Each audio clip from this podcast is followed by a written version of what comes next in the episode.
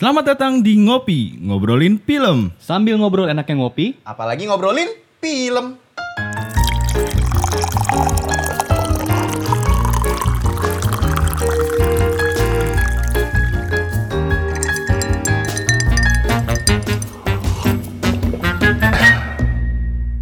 Oke, Oi. halo.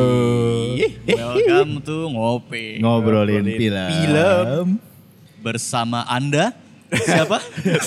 Sialan. Bersama gua Gian Kilogram Dan saya eh, Limton, Limton ini. dan saya Lim Klorofil. Oh. Dan saya Aldi Quintal. Wah. Aduh. Kenapa kok kita eh, berhubungan sama diet-dietan namanya? Iya, ya. Nah, Karena kita akan ngobrolin film terbaru dari Ernest Prakasa yaitu Imperfect. Eh tapi ada panjangan ya Imperfect, Karir, Cinta dan Timbangan. Oh, subjudul. Subjudul ya. Itu dia. Kayak imperfect dan karir cinta timbangan lainnya. Ya, aduh. Itu sutradara lain. Oh bukan. Bukan. Beda Bukan, style. Oke sebelum kita ngobrolin filmnya kita dengerin dulu trailernya. Pusing mama lihat kamu udah kayak ikan paus terdampar gini. Iya, yang dulu. Kubur lagi ya. Ra, inget lemak. Eh tapi gak apa-apa deh, nutrisi buat ibu hamil. Lo di aja tuh dikatain hamil. Ntar kalau gue protes bilang baper. Rara, kamu kayaknya gendutan ya. Gak boleh kayak gitu. Itu namanya body shaming, mempermalukan tubuh orang lain. Cantik-cantiknya mereka langsing, putih. Nyari yang cantik itu gampang. Yang susah tuh nyari yang cocok. Kamu udah cantik, cocok lagi.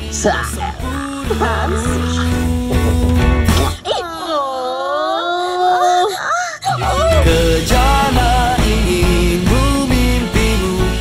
Wah, perut pengen gue gunting deh rasanya. Kok lu pakai amplop itu sih? Ya kan tahunnya babi, ya bener dong. Bukan masalah binatangnya, Dika. Gue udah pernah pakai baju ini loh, Babe. Ah, ibu, pengantinnya di sebelah mana ya? Pengantinnya ya kalian lah. Amin. Tadi saya suami dong. Pasti ibu yang terlalu milih-milih nih. Percaya sama zodiak-zodiak ya? Saya nggak percaya sama zodiak. Oh, Sio. Tumben pinter, abis minum minyak ikan lo ya? Ya eh. Ji, memang ikan ada minyaknya? Ada. Kalau habis diurut. Ya itu dia trailernya. Oke premisnya gimana Lim?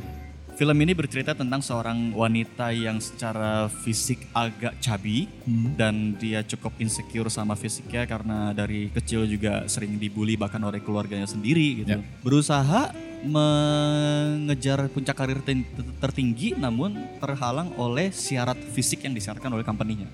Ah, Nah, berhasilkah si gadis ini yang bernama Rara mencapai karir dengan keadaan yang dia miliki? Ya. ini produksian dari Star Vision, di mana pasti kalau misalnya uh, Star Vision pasti produsernya Chat Parwes. Chan Parwes. Iya, sama ya, kayak dua garis biru kan. Garis biru. Dan emang si Ernest kan emang suka berkolaborasi sama Pak Chat Parwes ini ya, kan. heeh. Oke langsung aja sih Eh, kesan kesan setelah yang- menonton filmnya. Oke, dari siapa? Dari mungkin dari lu Al. Oke. Kalau dari gua film ini sangat sangat sangat menyenangkan buat gua sekaligus eh, mungkin buat gua film Indonesia terakhir yang gua nonton di tahun 2019 Hmm. dan ditutup dengan sangat manis dan apa ya? Yes, eh, manis dan men- menyenangkan gitu. Hmm. Terus gua nggak ada ekspektasi apa-apa untuk menonton filmnya dan gue juga bukan pembaca novelnya si Mbak Meira. Meira gitu. Jadinya gua setelah nonton filmnya tuh iya seru aja terus eh, meaningfulnya dapat ke gua gitu. Happy lah nonton nonton film ini gitu Iya. di di akhir tahun. Ah. Nah, kalau gue itu. Hmm. Kalau dari Kalau gue sebenarnya di film ini kesan yang gue rasakan adalah gue sakit perut sama sakit pipi, ngakak terus gue. Jadi emang film ini cukup cukup eh, bikin gue mikir lagi kayak udah lama ya gue nggak nonton film yang eh, film lucu, tapi sebenarnya bukan nonjolin kelucuannya. Tapi abis nonton tuh gue kayak ada hasrat-hasrat pengen ngajak orang-orang tuh, eh lu nonton ini tuh kocak banget gitu. Kayak lu nemu film kocak bagus dan lu pengen kasih tau orang lain itu kayak experience yang sama waktu gue nonton Ghost Rider. Dan dengan isu yang sebegitu danger ini dia bisa bikin eh, film yang yang yang pas lagi ditonton tuh eh, apa ya? Kita tahu isu ini bagaimana di lingkungan sekitar kita tapi pas nonton itu ya udahlah kita tuh terlalu terlalu udah difokusin sama kisah perjalanan Rara dan lingkungan dia yang dikelilingi dengan orang-orang yang unik gitu. Bahkan even si Dikanya juga unik gitu. Gitu dan ya itu untuk untuk untuk kesan abis gue nonton tuh kayak buat gue nih kayak emang film yang dibutuhkan Indonesia di di sebagai film penutup tahunnya sih. Jadi kayak pas banget nih film mau tahun mau akhir tahun lu nonton film kayak gini tuh kayak wah kayak ada ada sebuah eh, kepuasan lu abis nonton film bagus tuh di sini ada gitu. Gue merasa ini film yang sangat feel good ya setelah menonton. Iya, sangat ya. Film ini Sangat. terasa kocak sekaligus bijak.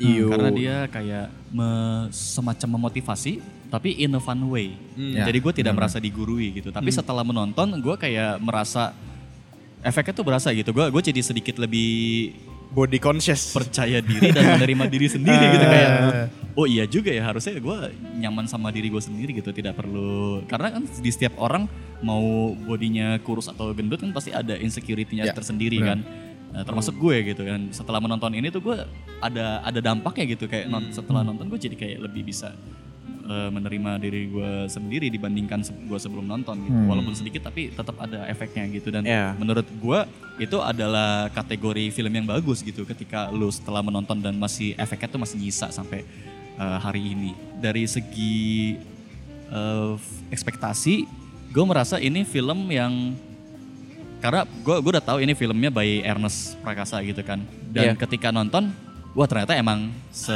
se Ernest yang gue bayangkan Ya. Ah. pas gue nonton kayak komedinya tuh eh, di bacotannya justru Iya. Itu- dan itu khas Ernest banget dan gue eh, terpuaskan dengan gue nonton dan ekspektasi gue Iya.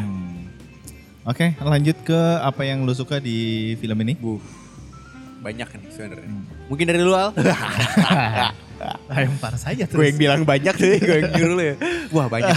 Boleh Al, apa aja? Kalau gua pertama mungkin ini film kedua yang menurut gua di top list dari film Ernest ya.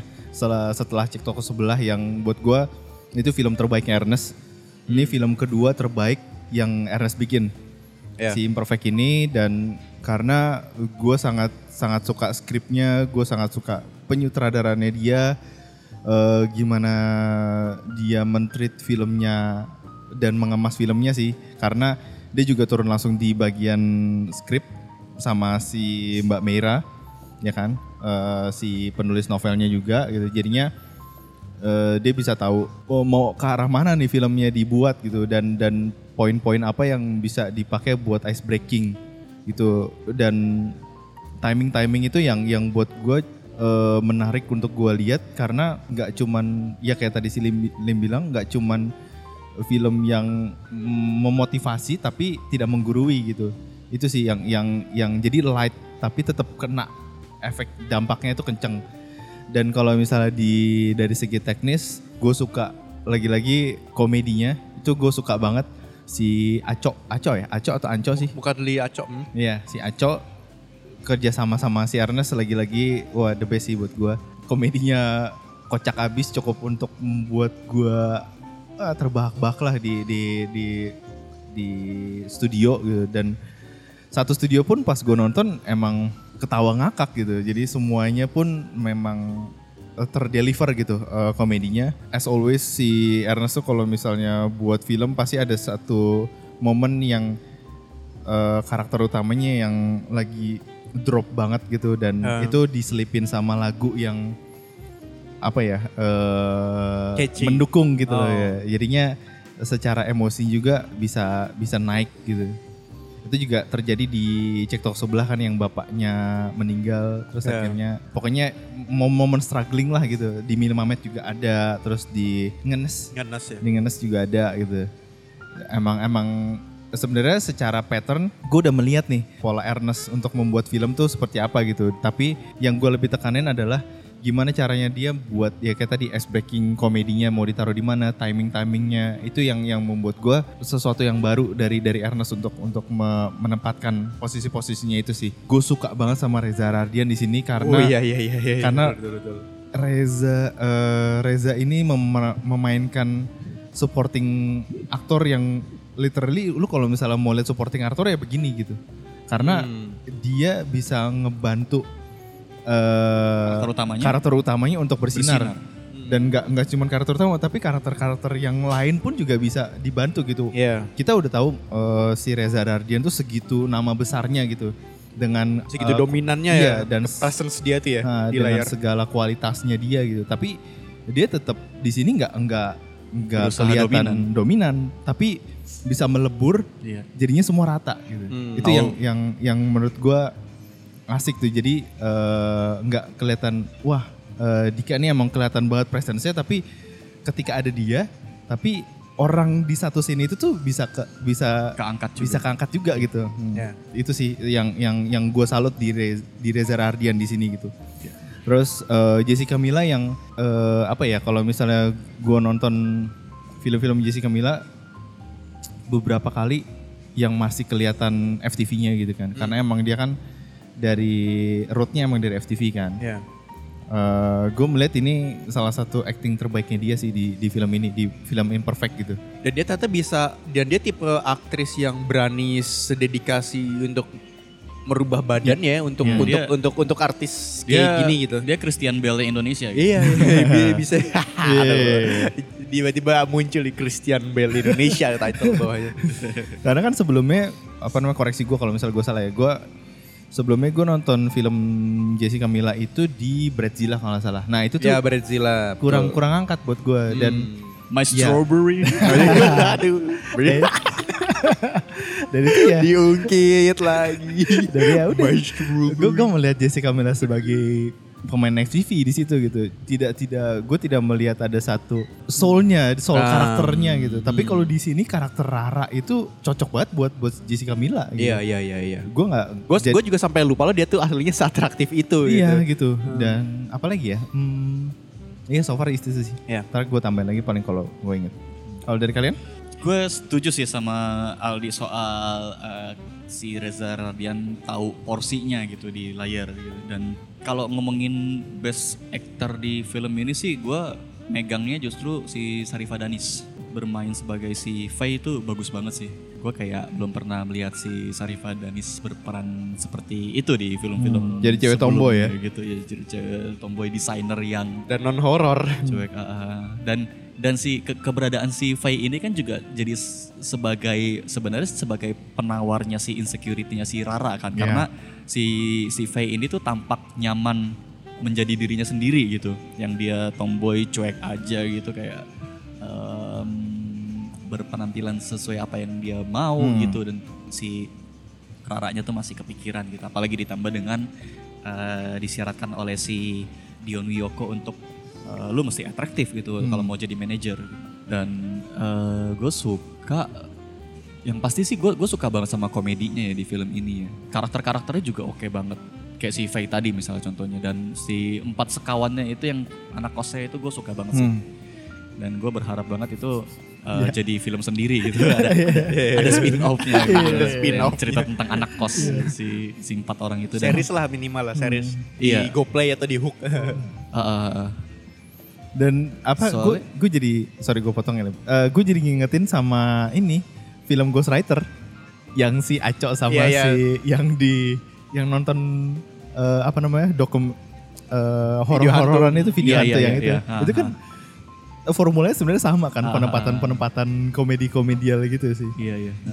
Dan maksudnya dia dia mereka berempat tuh muncul tuh bukan bukan bukan tanpa alasan cuma sebagai lucu-lucuan belaka tapi emang ada fungsinya gitu karena kan itu ternyata buat planting resolusi akhir si Raranya. Beserta Di- company-nya juga. Iya dan dan company-nya dan itu menurut gua bagus banget sih kayak eh, nggak nggak Good disangka-sangka news. Ternyata mereka dipakai di itu. Iya, nggak nggak disangka-sangka komik reliefnya itu kepake buat resolusi masalah utamanya gitu. Dan itu itu keren banget sih. Gue gue suka banget dan gue juga salut sama si Jessica Mila-nya sih dari transformasi fisikalnya gitu.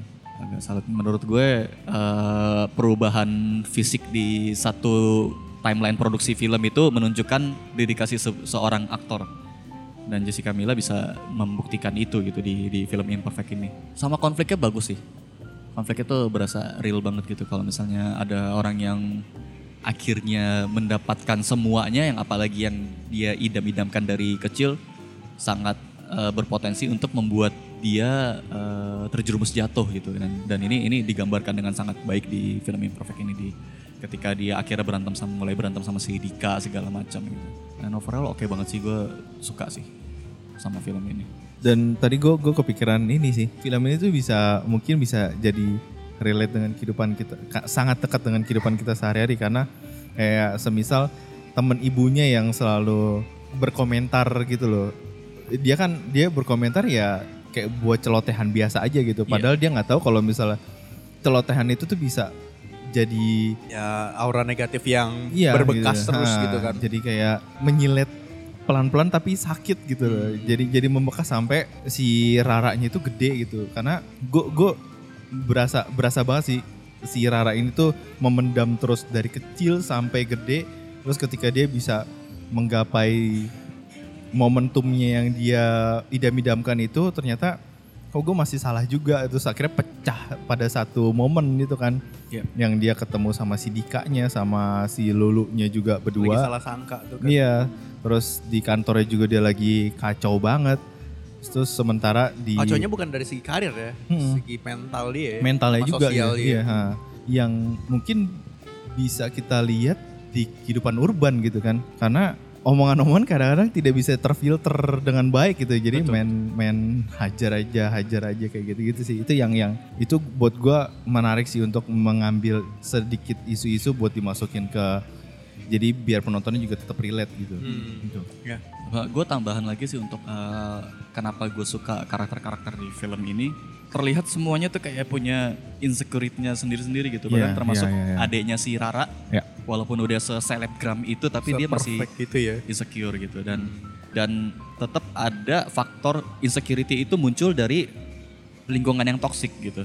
Kayak si nyokapnya kan juga sempat ada background story. Dia sempat kayak Kehilangan karir model dia. Ah, ah, terus akhirnya menjadikan dia insecure, Ya. yang akhirnya dia menjadi toxic ke anaknya Ya. gitu karena dia tidak mau terulang ke anaknya. Terus akhirnya menjadikan si Rara insecure dan si adanya Rara juga insecure gara-gara si pacar yang Boy William Ya, itu ah, si George.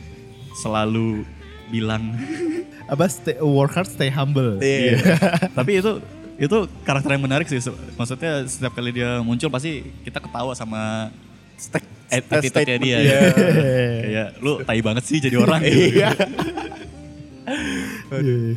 Dan dan si George pun juga punya insecure juga kan Iya, di, iya. di Ah. dirinya dia. Dia nggak mau nggak mau publik. Dia nggak mau jelek di mata followers itu kan Iya, iya. masuk Yang- ke insecure. Yang kayak misalnya dia dijat sama followersnya kayak kok eh, lu pacaran sama cewek ini sih Hmm. kayak mendingan sama mantan lu yang kemarin gitu terus akhirnya eh, si George-nya me- me- menanggapinya dengan oh tapi si Rara nih eh si Rara lagi Si Lulu. Si Lulu. si Lulu nih lagi ongoing diet loh gitu Hmm. segala kayak berusaha ngebelain tapi sebenarnya agak malu juga Nah. gitu dalam hati kayak kita bisa ngerasain itu walaupun nggak secara eksplisit digambarkan di film gitu Iya. dan menurut gue itu bagusnya film ini sih Hmm. Berasa gitu tema insecurity-nya di semua Iya. karakter Ya. semua lini itu, Semua ya, lini. semua lini karakter. Betul, bahkan betul, mungkin betul. sampai sampai sampai ke sampai ke yang anak-anak yang diajarin itu nggak sih itu cuman Iya. sek- bibi- bibit-bibit doang sih kan ngata-ngatain itu kan. Ah, Iya. lu oh itu itu Sampai, Makan- seke- makan sampai sekecil Iya, perannya makan Uus sayur juga. mulu. maksudnya Ada eh, insecure juga kan? Iya. Maksudnya eh, dari maksudnya si anak-anak kecil itu punya alasan untuk jadi insecure. Hmm. Kayak misalnya ada, ada anak kecil yang tonggos itu kan. Iya. Dia punya tapi tapi tiap orang tuh eh, punya cara mereka masing-masing di film ini untuk menghadapi insecurity mereka masing-masing Hmm. gitu. Kayak si mungkin si anak-anak kecil yang di, di, di diajarin itu tidak terlalu mikirin gitu terhadap Ya, masalah masih umur segitu belum terlalu body Ah, conscious ah, kan. ah, ah, ah. Dan misalnya si Faye juga, gue yakin si Faye itu pasti punya insecurity-nya juga tapi tidak terlalu musingin Hmm. gitu karena dia akhirnya sudah bisa ya udah gue bodo amat gitu gue Hmm. gue mau jadi diri gue gitu kayaknya semua karakter tuh sama-sama punya insecurity bahkan si si Uus yang jadi preman itu Iya. karena dia merasa insecure dia takut dia tidak punya power tidak dapat respect dari Iya. Itu. tongkrongannya Hah. dia berusaha so jagoan gitu di, Iya. di, di, di, di, gam- di- di kampung itu gitu. Dan itu menurut gue inline banget sama tema film Imperfect ini.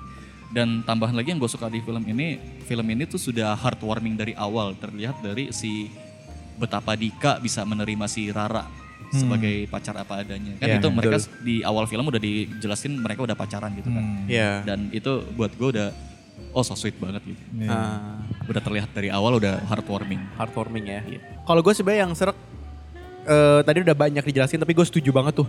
Gue amazed banget sama si empat sekawan itu yang menurut gue itu menjadi alasan gue mau ngasih tau orang lu udah mesti nonton film ini biar ngeliat adegan mereka berempat itu. Dan gue juga cukup amazed dengan Jessica Mila yang Jessica Mila tiba-tiba tandeman Reza Radian walaupun ini sebenarnya kolaborasi antara mereka berdua tapi di sini juga gue ngeliat kayak Jessica Mila tuh ternyata bukannya dia actingnya nggak bagus menurut gue kayak belum ketemu sutradara yang bisa membuat dia tuh eh, sebegitu concernnya dengan keaktoran dia langsung ditandeminnya sama Reza Radian pula yang memang dia selalu berubah-berubah dan yang ternyata buat gue ini adalah Reza Radian terganteng dari semua Reza Radian yang mau dibikin ganteng gitu. Karena dia tuh menurut gue di sini nyaman sama karakternya dia Iya, nggak iya, nggak setuju nggak karena karakter-karakter lain misalnya contohnya dia mesti jadi Habibi. Di, di- eh, Reza Radian tuh menurut gue dia kasihannya adalah dia tuh selalu di challenge yang too much. Harus jadi Habibi, harus jadi orang Timur Tengah, harus jadi orang buta gitu. Gue nggak bisa kayak Harus kasih- jadi Benyamin. harus jadi biang kerok. Kayak gue nggak bisa dikasih karakter yang biasa aja tapi gue doing well ya gitu. Akhirnya di sini dapat dan itu wow sih menurut gue dia dia jadi jadi menurut gue kayak gue malah ngeliat dari semua film-film yang pengen membuat Reza Ardian ganteng itu gagal. Di sini menurut gue ganteng banget dan ini semua kalangan perempuan jatuh hati nih sama si Dika ini di film ini. Dan em, gue eh, suka juga di di film itu adalah yang di si komedinya itu ternyata disiapkan untuk Big Bang-nya yang ternyata tuh bicara soal insecurity. Gue tadi juga sempat bingung nih. eh, ini ketika si Rara udah nyampe ke body goals-nya dia, apakah akan goyah nih di sini tentang tema insecure bakal hilang karena tidak sudah tidak ada lagi yang mewakili insecure di film ini, tapi ternyata eh gue suka di film itu tuh juga tidak tidak menyudutkan orang-orang yang emang suka olahraga dan pengen punya body goals. Yang punya badan bagus pun juga di film ini di- dia kasih panggung. Maksud maksud gue kayak ya bet- bukan berarti yang pengen yang emang berdedikasi untuk punya badan bagus itu jelek gitu. Film ini tuh ngasih balance di situ dengan caranya yang kayak agama. Lu boleh kayak gitu tapi lu kalau makso banget orang lu harus gitu gitu jangan gitu. Jadi kayak di situnya yang tetap dijaga. Dan eh, mungkin terakhir yang gue suka di film ini, ini ini menurut gue terbaiknya Ernest. Jadi ini baru cek toko sebelah gue lebih suka ini karena menurut gue di sini secara story itu lebih solid. Part per partnya buat gue di film Imperfect ini kayak ada gini, ya, kayak sebenarnya di film Imperfect di film Imperfect ini tuh ada beberapa cerita tapi bisa dijahit jadi satu dan jadi satu keutuhan gitu. Tanpa ada cerita yang cuman dipakai sebagai gimmick. Contohnya kayak relationship Uus dan ibunya gue cukup merasa attach di cerita ini. Tentang ibunya yang cuman sedikit kan dan si relationship dia sama Neti itu sih yang tukang pijit itu. Walaupun itu cuman sekilas tapi gue bisa melihat kayak ada series kayak Bajai Bajuri sendiri nih di di, di Iya, iya, kampung iya. ini sebenarnya. Jadi gue bisa ngeliat sebegitu establishnya di dalam dunianya imperfect ini. Makanya gue suka banget nih ketika filmnya Tata tidak tidak tidak tidak memakai temanya imperfect karena filmnya perfect wih di Ternyata untuk film yang judulnya Imperfect sangat perfect. sangat perfect gitu. Jadi kayak buat gue film ini berhasil berani sih. Gue suka dengan film ini berani lu bayangin aja Jessica Mila dibikin gitu dan dia mau Reza Radian yang biasanya lu tuh kalau jadi filmmaker pegang Reza Radian lu mau jadi dia ganteng gue mau jadi dia yang paling uh, anak lapangan banget lah gitu. Bodoh amat ya dia. Dan dia dan dia tuh ganteng banget eh, tapi di film itu tetap dibikin nggak ada yang tertarik sama dia. Tapi orang dibikin heran kenapa pacar dia Rara tapi nggak ada yang naksir. Nah itu tuh yang menurut gue film ini berhasil achieve itu dan hebat. Karena Reza Radian dibikin iya dia dibikin bukan seseorang yang womanizer. Tapi yang tahu film ini yang kan karena penonton kan tahu dia sifat seperti apa jatuh cintanya karena itu. Dan itu wuh, mau yang yang makanya gue sebenarnya bisa relate banget tuh. Pasti gue sampai merasa sendiri pasti si Lulu juga kayak oh, gue tuh pengen tuh punya cowok yang kayak gini gitu. itu tuh gue kena banget walaupun dia nggak bisa maksudnya dia walaupun enggak ya tapi dia tuh ada nahan itu itu kelihatan tuh kayak seneng digituin sama si Dika tuh kayak iya gue cukup suka perannya si dan peran dan eh, porsinya Ernest di sini gitu. Itu mem, eh, apa ya? me- membuat gue memaafkan Ernest di film Ghost, Rider. ya ya Itu tuh kayak di sini dia pas banget untuk menjadi support sistemnya si Dika. ya Iya. di Ghost Rider masih pengen keren di sini Iya. udah lepas banget Di sini lepas banget dan dan eh, karakternya juga ada pengaruhnya gitu buat gua gitu dan itu oke sih menarik bagus hebat kok. Oke ada lagi tambahan dari lu? Sama ini loh, Devina Apa? Aurel bagus juga loh ternyata. Nah, Ya.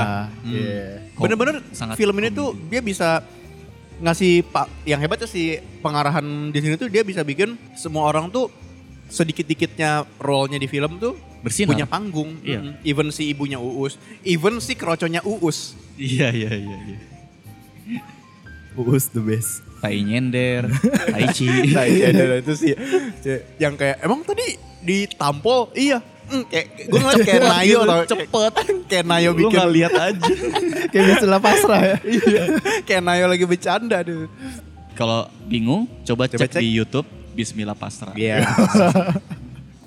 Itu channel hiburan untuk eh, aspiring filmmaker ya. Iya. Iya iya iya. Belajar film tuh di situ.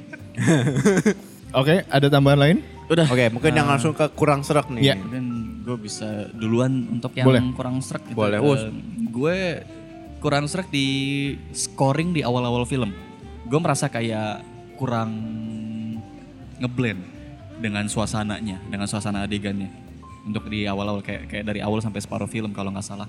Menurut gue gimana ya? Kayak pas scene-nya lagi apa tapi scoringnya malah gimana gitu. Jadi dan sometimes terasa terlalu menor untuk scoringnya kayak dikit-dikit muncul scoring dan sekalinya muncul agak kurang sesuai dengan suasananya terus gue juga agak menyayangkan si Asri Wallace ini kayak underutilized sih di film ini harusnya dia bisa lebih lebih kocak lagi dan mungkin bisa lebih berperan lagi gitu di di arc-nya si Rara dan Dika sama si dua sekawannya itu yang di kantor si siapa Si Mukaldi, si Iya. Mukaldinya itu. ah, si si Mulkali dan temennya itu yang yang orang kantornya itu kayak harusnya tuh dia bisa bisa setampil waktu di Ghostwriter sih gue berharap Iya. sih dia dia lebih lebih lebih lebih lebih berantem seberantem di Ghostwriter gitu Karena Kayak- di, kayak- di di awal planting ny- nyediain meja makan udah kelihatan bibitnya kan. Iya iya Nah. kayak kayak kayak mereka kurang kompak gitu Eh, nunjuknya beda No, gitu kan. eh,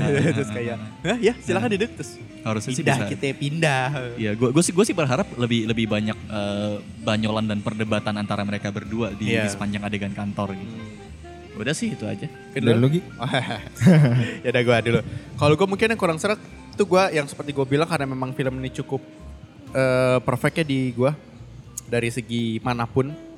Tapi kalau misalnya mengambil satu part yang kurang serak, ini berarti misalnya bukan kurang serak ya, tapi dari gue pribadinya aja tuh gue sebenarnya merasa ada, tau gak sih kalau misalnya di extravaganza sebelum iklan tuh ada adegan eh, komedi kecil gitu, yang cuman sebelum transisi iklan gitu. Nah di sini tuh menurut gue ada waktu di adegan, menurut gue rumah duka di situ eh, sebenarnya itu di antara semua yang paling out of use gitu, yang ternyata itu tidak berbuah ke mana-mana dan jokesnya pun sebenarnya eh, cuman mau pakai dia cuman mau pakai joke awareness aja gitu bahwa di situ ada ya diversity dan macam-macam yang di mana gue sebenarnya mungkin itu bisa terobati kalau misalnya adegan itu waktu si ibunya nangis nunduk-nunduk tuh ternyata lagi ini lagi pakai timer cekrek gitu jadi ada ada ada semacam gue kira bakal ada jokes itu ketika kamera itu jatuh di situ. Gue kira bakal ada jokes yang lagi pendetanya lagi apa keganggu sama pokoknya kamera itu akan mengganggu eh kejadian sakral di scene itu. Tapi Iya. ternyata adegan itu cuma mau nunjukin bahwa ini saking ya ini job terrandom dan emang di sini menurut gue tujuannya cukup humanis sih. Kayak cuma mau nunjukin ya setiap setiap culture itu ada tata caranya ada kebudayaannya yang amplop-amplop gitu. Ada ritual- tujuannya tuh buat gitu itu ya. sebenarnya adegan. Tapi menurut gue itu yang cukup kurang serak yang di mana kalau adegan itu hilang tuh nggak apa-apa di film ini gitu kalau gue Karena cukup sayang ya karena keadaan gawatnya itu cukup komedik yang ketika kameranya jatuh ke coffin. Iya itu cukup Itu harusnya kan. bisa, bisa Bisa dilanjutin jadi lagi lucu tuh. tuh. Kalau misalnya emang mau diadain dibikin selucu sekalian tapi ternyata lucunya cuman kayak "Eh," cuman karena ternyata karena si Ernest takut ngambil doang. Itu Iya. malah poin komedinya di situ padahal gue kira komedinya tuh terletak di kamera. Karena tuh lucu banget kan posisinya ngadep gitu. Aha, Jadi kalau kameranya jatuh terus jadi apa gitu. Iya. Itu sih. Tapi yang adegan itu gue berasa kayaknya sebenarnya di di planting, ini gue gak tau ya, gue berasa aja sih. Eh, di planting sama Ernest eh, secara sequence tuh agak panjang. Kayaknya bakal bakal setelah itu tuh ada kejadian-kejadian apa lagi, tapi dipotong setelah Ya Hmm, final cut final ada udah si produser lah ya. Iya, jadi pas ada pasturnya datang dan pendeta datang dan ngobrol-ngobrol gitu sara terus kali habis ya? itu dipotong kan. Heeh. Itu mungkin juga kalau nggak tahu kalau menurut gua apakah karena porsi di situ terlalu panjang jadinya di dipotong karena berasa banget potongannya tiba-tiba dari situ pek langsung ke scene berikutnya gitu. Iya. Kayak nggak ada gue nggak melihat Biasanya ada transisinya halus iya, kan biasanya dia. transisinya halus kayak yang waktu dia foto sama ada Paulo Gusta sama si Iguana Iguana. itu kan masih halus tuh Hmm. transisinya. Eh lu eh, gimana pokoknya eh, sini dong marif sini sini tetap habis itu pindah kan kayak ya udah gitu. Tapi kalau yang di sini tuh lagi kita mau ber masuk ke dalam sequence itu tapi pok tiba-tiba dipotong gitu nggak kayak nggak ada endingnya gitu dari dari satu sequence iya, itu iya, dan iya, iya. emang Nggak ada bener sih si. Ernest tuh closing. eh tipikal untuk masuk-masukin kayak sketsa-sketsa gitu, sketsa-sketsa komedi di dalam di dalam filmnya gitu. Nanti ini dimasukin di, mas- di sini, ini dimasukin di sini, ini dimasukin di sini, kayak gitu sih. Kalau kalau gua Terus buat gua yang gua kurang serak sebenarnya film ini udah totally bagus buat gua ya. Gua nggak secara cerita udah gua suka tapi eh, secara subjektif gua di adegan depan yang adegan teman-temannya. Oh. adegan teman-temannya si Rara itu yang gue lupa namanya Iren Wiwit ya? Iren Wiwit sama Net eh bukan nih Marsha. Oh, iya, Marsha iya, Iren iya, Wiwit yang itu kantor, yang baru ah, iya adegan pertama kali dia masuk kantor. Terus habis itu mereka kan ada ada satu satu shot bertiga gitu kayak gue merasa eh, secara teknis kulitnya tuh mulus banget gitu loh mulusnya mulus mulus mulus Oh, Kayak dibikin eh, kas- terlalu ill filter. iya filter filter filter bad editing beauty, gitu atau filter offline beauty eh, gitu iya, ya. online gitu filter filter online di touch up di di post pro gitu Iya. dan itu terlalu mulus semulus mulusnya gitu Iya. terus habis itu itu cuma satu shot jadi itu gue gue merasa terganggu dengan dengan efek itu sih jadi pas Hmm. lagi eh, satu shot itu wide. Ih kok kenapa ya? Mu- mukanya kok kayak gini? Udah itu doang sih. Gue selebihnya gue terus gue tidak melihat efek itu tuh di beberapa tempat lain gitu. Oh, iya, atau mungkin ada cuman di diperhalus nggak nge-rough yang Iya. di awal-awal gitu. Sebenarnya ada tuh waktu di adegan pas waktu eh, ibunya bersama teman-teman yang pertama kali muncul yang lagi di taman Hmm. itu itu gue lihat ada filter beauty juga tuh di Hmm. Eh apa apa teman-teman ibunya? ya? teman-teman ibunya deh. kali maksud lu ya Kayaknya di, iya, di, yang di, yang ada awal-awal si ibunya lagi duduk iya iya iya itu itu gue juga ngerasa soalnya itu Iya. berarti gue kira Kayaknya ada itu deh. yang itu ada lagi cuman gue nggak nggak nggak Iya. notice Iya, iya, iya kayaknya teman ibunya. Ya, deh. hmm. Hmm, Gitu. Ya, Tapi gitu so ya. far gue sangat-sangat menikmati. Ya itu doang sih eh, yang gue kurang serak di film ini. oke Sama balik lagi ke poin plusnya menurut gua directing komedinya di film ini tuh cukup bagus karena apalagi pas gue bisa bilang bagus karena pas adegan yang ngomongin kawat gigi ingat gak? Ya. Yang, yang kawat gigi terus Ya. di- langsung langsung Oh. langsung di cut ke, ke BH ya BH siapa nih? iya iya iya, iya. Misalnya dia dia dia pengen dia dia pengen kasih punchline itu adalah kawat dari kawat BH tapi dengan cara cuttingan dan Iya. menurut gue itu efektif Hmm. banget gitu. Itu kayak kayak kayak treatment yang sama yang dipakai pas filmnya Warkop yang di adegan kelas Iya iya iya iya. yang pindah-pindah Di setrum gitu. sama ini. Aha, aha. Bayinya di setrum karena Iya, ya gitu aha. ya. dan itu works sih di film ini. Iya. Kayak ada homage ke situ sebenarnya bisa, tapi sebenarnya dia juga mau main per kata-kata aja. Gue nggak mau kalau gue cuman bilang tali BH kayak jadi nggak lucu. Tapi kalau yang ngomong BH-nya tuh orang yang lagi ngejemur Iya, BH itu jadi Ah, lucu banget ah, itu ah, kayak. Siapa Apal- tahu tuh apalagi- dari terus yang ngomong dia. Nah, apalagi pas adegan jemuran BH itu disambungin ke Sama adegan si- lucu lainnya. Iya si si si Neti duel. iya iya iya iya. Nah, Duel. Jadi apa? Kupluk. Tugasnya terlalu berat. the best. The best. Tugasnya terlalu berat. Oke ini mungkin nextnya kita bisa ngomongin uh, Besin. best punchline. punch Oh, best punch- Oh iya, berarti bukan punchline. besin ya, best, Best punchline. Best, best punchline dulu atau ntar bakal Wah, ada besin? susah nih. Iya. Oh, best punchline apa ya? Dan pasti dibawa sama mereka nih si tri si empat sekawan. Iya sih. So tadi yang lu sebutin udah se- se- bisa jadi best punchline sih. Bebannya terlalu berat itu. Yang yang yang adegan itu termasuk best punchline sih yang yang si uh, orang timur dan orang Sunda berdebat gitu kayak Meren deh. yang meren-meren gitu. Oh, Itu, yang itu gitu. itu utilisasi perbedaan bahasanya tuh sangat Ya, Bagus ya. bagus dan dan itu jokes yang nggak bisa diterapkan di negara lain. Hmm. Kalau gue mungkin kalau best punchline ini sih yang waktu si eh, netinya desa-desa terus ketahuan akhirnya jadi ketiduk juga tau gak sih? ketahuan salah banget. Iya. Oh yang Oh, neti itu the, the best Iya, iya. Neti dan si itu sih yang malam-malam ya. Iya, yang malam-malam. Di gang. Eh, walaupun sebenarnya eh, yang ini juga lucu tuh yang yang si neti gitu juga teman kayak kayak kontrol-kontrol nih acara acara orang Iya, kaya iya. bodoh. Acara orang kaya bodoh. Kira kaya bodoh. tapi orang kaya bodoh. Tapi itu kan dimulai dari itu tuh adegan yang lagi di tiang yang wih, Iya, ada- wih. ada pelantingannya Ada ya. pelantingan. Iya. Nah, itu buat gue uh, mungkin best punchline tuh di situ tuh. yang kayak wah, wah. Kalau Terus-terusan tuh ngoper-ngoperannya enak. Kalau gue kayaknya best best punchline yang gua nggak expect justru di pas anak kecil yang di kampung itu berantem berdua yang ngomongin tentang nyokap. Oh iya. Nyokap lu nikah muda, enak aja orang nyokap gua nggak nikah. Iya, dark ya gue juga lebih bilang kali anjir dark banget. Iya, iya, iya. Gue kayak expect Gua nggak itu dia. expect, nggak expect itu. Sedark itu komedinya. Terus lu anak siapa? Berarti kan anak-anak anak anak haram kan, cuman nggak mau bilang gitu. Anak haram tapi bangga. Iya tapi bangga. Enak aja orang Anak haram kalau nggak nikah. salah bangga. Judulnya tuh salah bangga deh. Dan kayak polos kan anak-anak kan jadi lucu deh. Eh, apa ya kalau gua mungkin di uus yang di bagian belakang yang dia nelpon Oh, tai ya, tai. tank, iya. itu juga itu juga gua nggak nggak expect tuh tiba-tiba tainya harus disiram Iya. ya sama ibunya tapi tapi tuh si yang Uus juga eh, kalau gue lebih suka Uus yang yang yang so awal. jagoan yang ini yang, Yang yang kayak, awal, kan? emang nampol iya tadi nampol Udah gue tampol Udah gua tadi. tampol tadi. Lu gak lihat ah? Nggak lihat aja. Terus tem eh, Temen-temennya? yang, yang temennya juga, lu gak nyimak sih. iya lu nggak nyimak sih aduh Ngikut itu ketua geng ya. iya tipe-tipe kroco banget tuh lu lu merhatiin gak sih kayak si Uus happy banget dap- dapat peran itu dan eh, si Uus eh, homemade dirinya tuh menjadi Hanamichi Sakuragi. Iya, iya. Iya, iya, iya, iya, Rambutnya iya, dicat iya, merah. gitu. Dia kayak wah ini saatnya gue bersinar nih. Gue pengen cosplay sekalian jadi Hanamichi. wah gitu dia kata Ah, sama satu lagi sebenarnya bukan bukan punchline sih itu lebih ke adegan komedik yang gua nggak nggak sangka yang adegan uus kalungnya nyangkut itu gue sampai kayak eh iya. Gua azab kali ya tuh Iya. dia bilang gitu Karena nyangkut itu kayak beneran nyangkut terus tuh. putus gitu. Eh. Terus ke yang besin. Besin. Besin kalian gimana? besin besin besin Gue besin di adegan yang eh, lo ingat kan yang pas si Rara waxing, waxing kaki.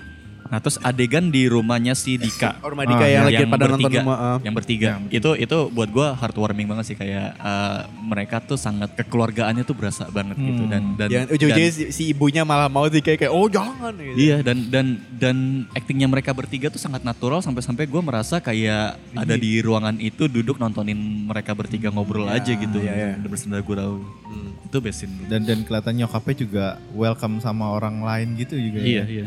Maksudnya dari, dari dari satu adegan itu kita bisa tahu hubungannya mereka bertiga tuh kayak apa gitu. Iya. Ah. Kebayang langsung. Eh, ini gua OOT, OOT ini ini mungkin eh, best punch bisa bisa jadi yang best punch mungkin gua kayaknya yang ini tau gak sih yang yang si Boy William pengen sampo terus ada sampo pantun. Oh, iya. iya iya. Iya itu itu juga Itu gue nggak expect gua. gue gue gue Gak expect ditunjukin videonya. gue pas di bioskop tuh refleks mengumpat pas yang si Dikanya ngomong ya udah pulang ke sana ntar keramasnya kemalaman masuk angin lagi. Kayak kepikiran aja gitu nyindirnya gitu. Ya, scene.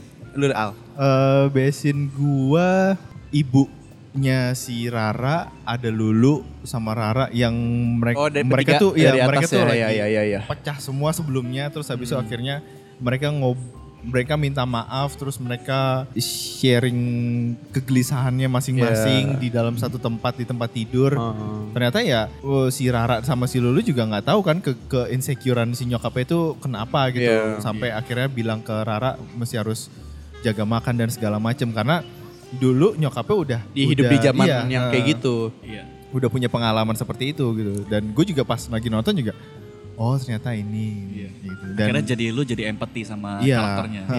Dan hebatnya di film itu masih bisa ngasih punchline. Iya. Eh, Sudah kalian bertengkarnya. Sudah, sudah berkelahinya. Oh, sudah berkelahinya. Aduh. itu tuh, itu salah satu sebenarnya apa ya eh, buat gue eh, harusnya gue lebih gue lebih suka komedi itu nggak usah dimasukin jadi biar supaya heartwarming di tempat itu tuh tetap berasa Tetap berasa. terus kelar kita udah terus baru chapter selanjutnya Iya, ada iya. komedi jadi Ada. nggak tiba-tiba lagi kayak ya Iya. gitu. itu sama kayak pas adegan kita set 180 ada adegan ini sama itu kan sama juga pas adegan waktu ini bukan heartwarming sih adegan konflik yang waktu si Rara turun sama si Lulu turun tiba-tiba sebelumnya kan ada si pembantunya ngasih pisau aja sih. Ah, iya. ini bu di ujung pisaunya segini. Gue juga kamu kalau ngasih pisau jangan gitu saya suka sayat-sayat ya. Kamu jaga ya sayat-sayat. Iya saya suka sayat-sayat aduh. Tapi kalau gua besin eh, di film ini juga pas waktu Lala eh Lala Lulu Rara dan ibunya tapi waktu pas eh, si Rara makan coklat dan dia mau curhat bahwa dia tuh punya skill tapi looks dia tidak bisa memumpuni. Di situ yang gue suka eh, si Rara itu punya kegelisahan amat sangat sama satu hal, ibunya salah kiblat. Si Lulu tuh pengen pengen ngerti tapi Lulu tuh nggak tahu start dari mana karena dia memang dari awal tuh ya beautiful people problem Yeah. gitu. Dia tuh nggak pernah ketemu konflik kayak gini. Jadi dia kaget pas ngelihat ada konflik seperti ini. Dan itu mm, hadir di kakak gua yang di mana dia bisa relate karena satu darah gitu. Itu menurut gua the best sih yang kayak itu tuh sebenarnya adegan yang paling hancur. Tapi film itu bikin kayak seakan-akan is okay ibunya seakan-akan sedang memberi solusi. Padahal gua yang gue rasakan di situ tuh kayak ini kayak kayak lagi salah kaprah banget nih. Gue lagi gelisah karena apa lu malah ngomong apa si Lulu pengen niatnya pengen support tapi keberadaan gue malah jadi yang paling salah karena gue adalah the perfect being di sini Iya. gitu. Jadi kayak si kak gue juga dapat kasihan dulu Lulu tuh juga sedih juga karena aduh gue bahkan sekarang diem aja tuh salah karena dengan gue yang seperfect ini tuh ternyata bisa ya jadi salah di situasi kayak gini tuh gue jadi gue jadi nggak suka nih dengan ke, keperfekan gue jadi nggak suka gitu. Kayak ih bagus bagus banget cuy badannya di situ. Oke. Oke Best. Eh, Ini recommended apa tidak? Ya, wah Ya, sudah sudah jelas jelas, rekomendasi. sih, udah jelas. Definitely 100%. Ya. Gitu. Ini justru kayak gue menyayangkan banget sih lu di akhir tahun gak nonton ini. Sangat-sangat. Sangat menyayangkan sih. Emang sih gue senang sih dengan ada OTT yang saking kerjasamanya tuh dia sebagai investor juga dan filmnya kalau misal lu kelewatan apalagi film sebagus ini kelewatan lu bisa nonton. Kayak akhirnya gue tuh bisa lega orang-orang tuh bisa masih bisa nonton film Ghostwriter karena ada di OTT gitu. Iya. Kayak itu Dua kayak garis biru best. juga Dua garis biru ya. Hmm. Iya dan kalau kalau misalnya mau gua share selama podcast ini direkam, Imperfect Karir Cinta dan Timbangan itu perolehan penontonnya itu 470.792. So far, semoga Hmm, cepat so ya far. sejutanya ya. Yes. Harus sejuta sih Makanya. film kayak gini. Sedih sih gue kalau Iyalah. film kayak gini gak sejuta. Jelek banget selera kita. Waduh. ya ikut-ikut ya. Oke lah, Eh, kita tutup aja eh, episode kali ini. Terima kasih teman-teman yang sudah mendengarkan sampai saat ini, sampai detik ini. Kalau misalnya kalian suka sama podcast ini, kalian bisa follow di Spotify, di subscribe di Apple Podcast atau di Google Podcast.